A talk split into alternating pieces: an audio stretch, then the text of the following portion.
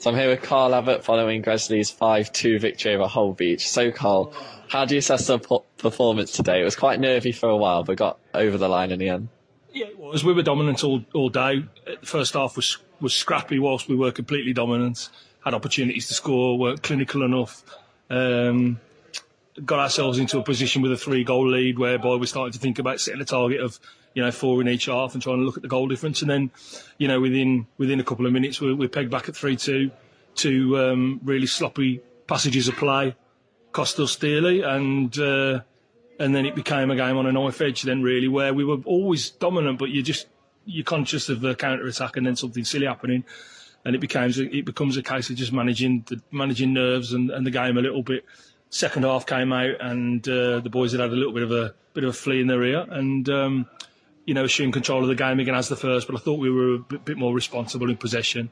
Um, the finishing was wayward again in the second half but I suppose you know when there's that many chances you can you can afford to be a little bit but uh, ultimately to get the five goals and it, it becomes a comfortable win. So but, but you know much credit to them. They're uh, they're obviously an improving side. The goalkeeper was was fantastic uh, they stuck at it. They kept, uh, you know, they defended really, really valiantly, and um, probably didn't deserve to be to be turned over, you know, by by a wide number from us today. So, you know, full respect to them. And take what we take what we got. Couple of changes before the game as well. Was that with Wednesday in mind because of how packed the schedule is? Yeah, definitely, definitely. We've been nursing a few niggles. Uh, a couple of lads didn't train last week because because of niggles, so we've just brought them back into the squad today. They were av- available. Everybody could have started, but um, you know, just just use the use the squad a little bit, and um, you know, took the chance to make some changes. Uh, there, will be some more changes again on Wednesday.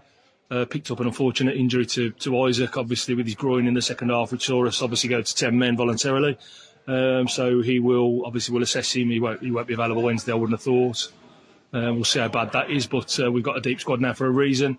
Um, obviously, Shay's come in and fitted like a glove. Niall's come on today and shown his versatility and dropping into midfield, which he can do.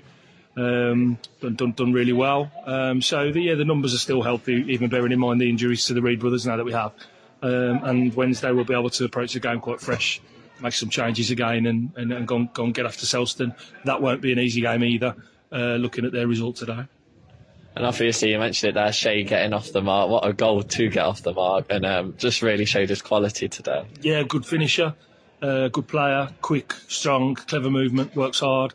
You know, a really good lad to boot. Um, he will score goals. It's not even a question of whether he'll score goals at the level because he's already done it at this level, and um, you know, so just just a, just a really good addition to the side. Niall will score goals as well, uh, given opportunities to play up top. Uh, obviously, Danny does what Danny does, and uh, we have Harty to come back at some point as well. So I think we've um, managed the squad well going into the transfer deadline, and we're, we're quite well equipped to, to finish the season. Cheers, Carl. Cheers.